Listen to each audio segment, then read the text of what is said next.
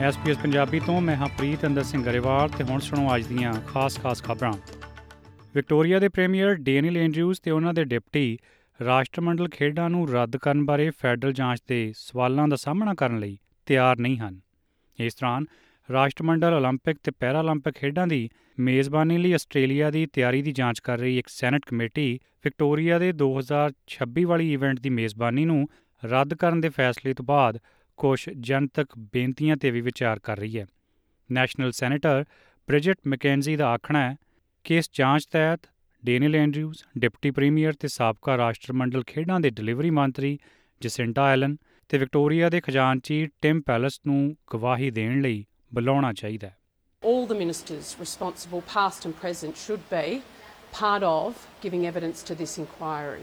Understanding how the Victorian Treasurer based uh, his $2.6 billion assessment in the budget.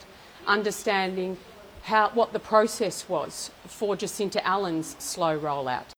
ਪ੍ਰਧਾਨ ਮੰਤਰੀ Anthony Albanese ਨੇ ਵਿਰੋਧੀ ਧਿਰ ਦੇ ਨੇਤਾ ਪੀਟਰ ਡਟਨ ਨੂੰ ਨਜ਼ਰਬੰਦੀ ਦੀ ਪ੍ਰਕਿਰਿਆ ਲਈ ਵਰਤੇ ਗਏ ਟੈਕਸ ਤਤਾਵਾਂ ਦੇ ਪੈਸੇ ਪੈਸੀਫਿਕ ਸਿਆਸਤਦਾਨਾਂ ਨੂੰ ਦੇਣ ਦੀਆਂ ਰਿਪੋਰਟਾਂ ਬਾਰੇ ਸੱਚ ਸਾਹਮਣੇ ਲਿਆਉਣ ਲਈ ਆਖਿਆ ਦੱਸਦੇ ਜਾਈਏ ਕਿ ਇਹ ਦੇਣਦਾਰੀਆਂ ਕਥਿਤ ਤੌਰ ਤੇ ਸ਼੍ਰੀ ਡਟਨ ਦੇ ਗ੍ਰਹਿ ਮਾਮਲਿਆਂ ਦੇ ਮੰਤਰੀ ਦੇ ਸਮੇਂ ਦੌਰਾਨ ਸਨ ਸ਼੍ਰੀ ਐਲਬਨੀਜ਼ ਦਾ ਆਖਣਾ ਹੈ ਕਿ ਇਹ ਗੰਭੀਰ ਦੋਸ਼ ਨੇ ਤੇ ਇਸ ਪਿਛਲਾ ਸੱਚ ਜਾਣਨ ਦੀ ਸਖਤ ਲੋੜ ਹੈ He needs to explain exactly what has occurred here.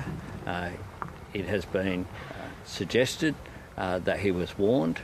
Uh, he needs to explain exactly what has occurred here because the Australian people deserve an explanation uh, about these events.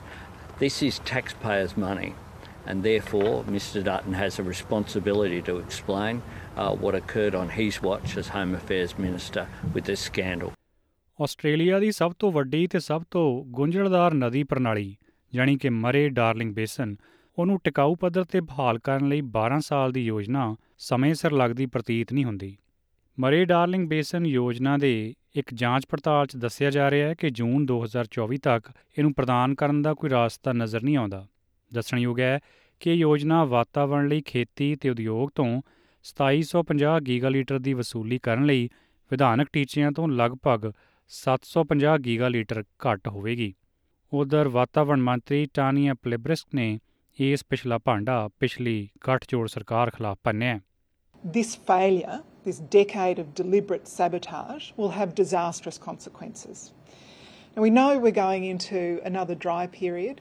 We have to take this opportunity to fully deliver on the Murray Darling Basin Plan. Uh, we have been left a mess.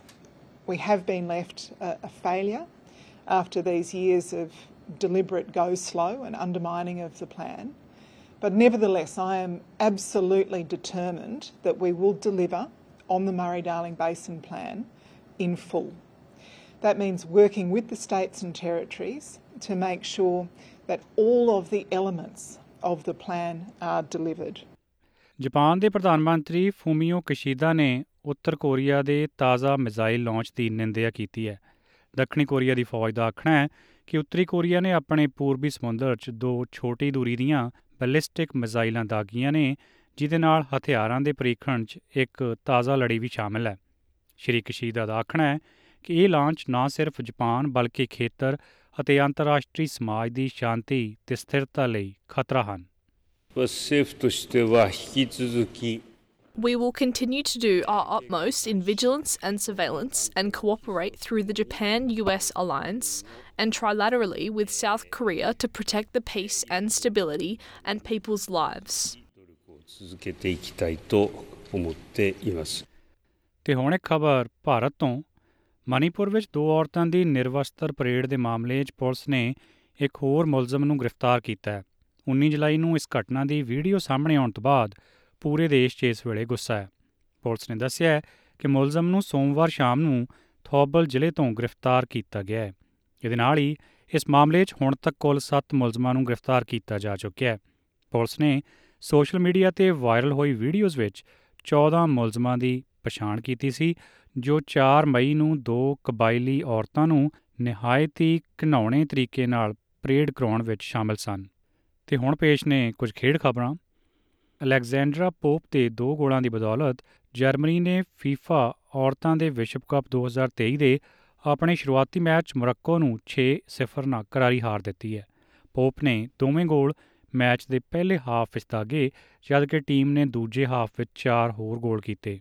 ਇਹਨਾਂ ਵਿੱਚ ਮੋਰੱਕੋ ਦੀਆਂ ਖਿਡਾਰਨਾਂ ਦੁਆਰਾ ਦੋ ਆਤਮਘਾਤੀ ਗੋਲ ਵੀ ਸ਼ਾਮਿਲ ਨੇ। ਮੌਜੂਦਾ tournament 'ਚ ਇਹ ਕਿਸੇ ਵੀ ਟੀਮ ਲਈ ਸਭ ਤੋਂ ਵੱਡੀ ਜਿੱਤ ਹੈ। ਜਰਮਨੀ ਦੋ ਵਾਰ ਵਿਸ਼ਵ ਕੱਪ ਚੈਂਪੀਅਨ ਰਹਿ ਚੁੱਕਿਆ ਹੈ ਜਦਕਿ ਮੋਰੱਕੋ ਇਸ ਵਿੱਚ ਪਹਿਲੀ ਵਾਰ ਹਿੱਸਾ ਲੈ ਰਿਹਾ ਹੈ।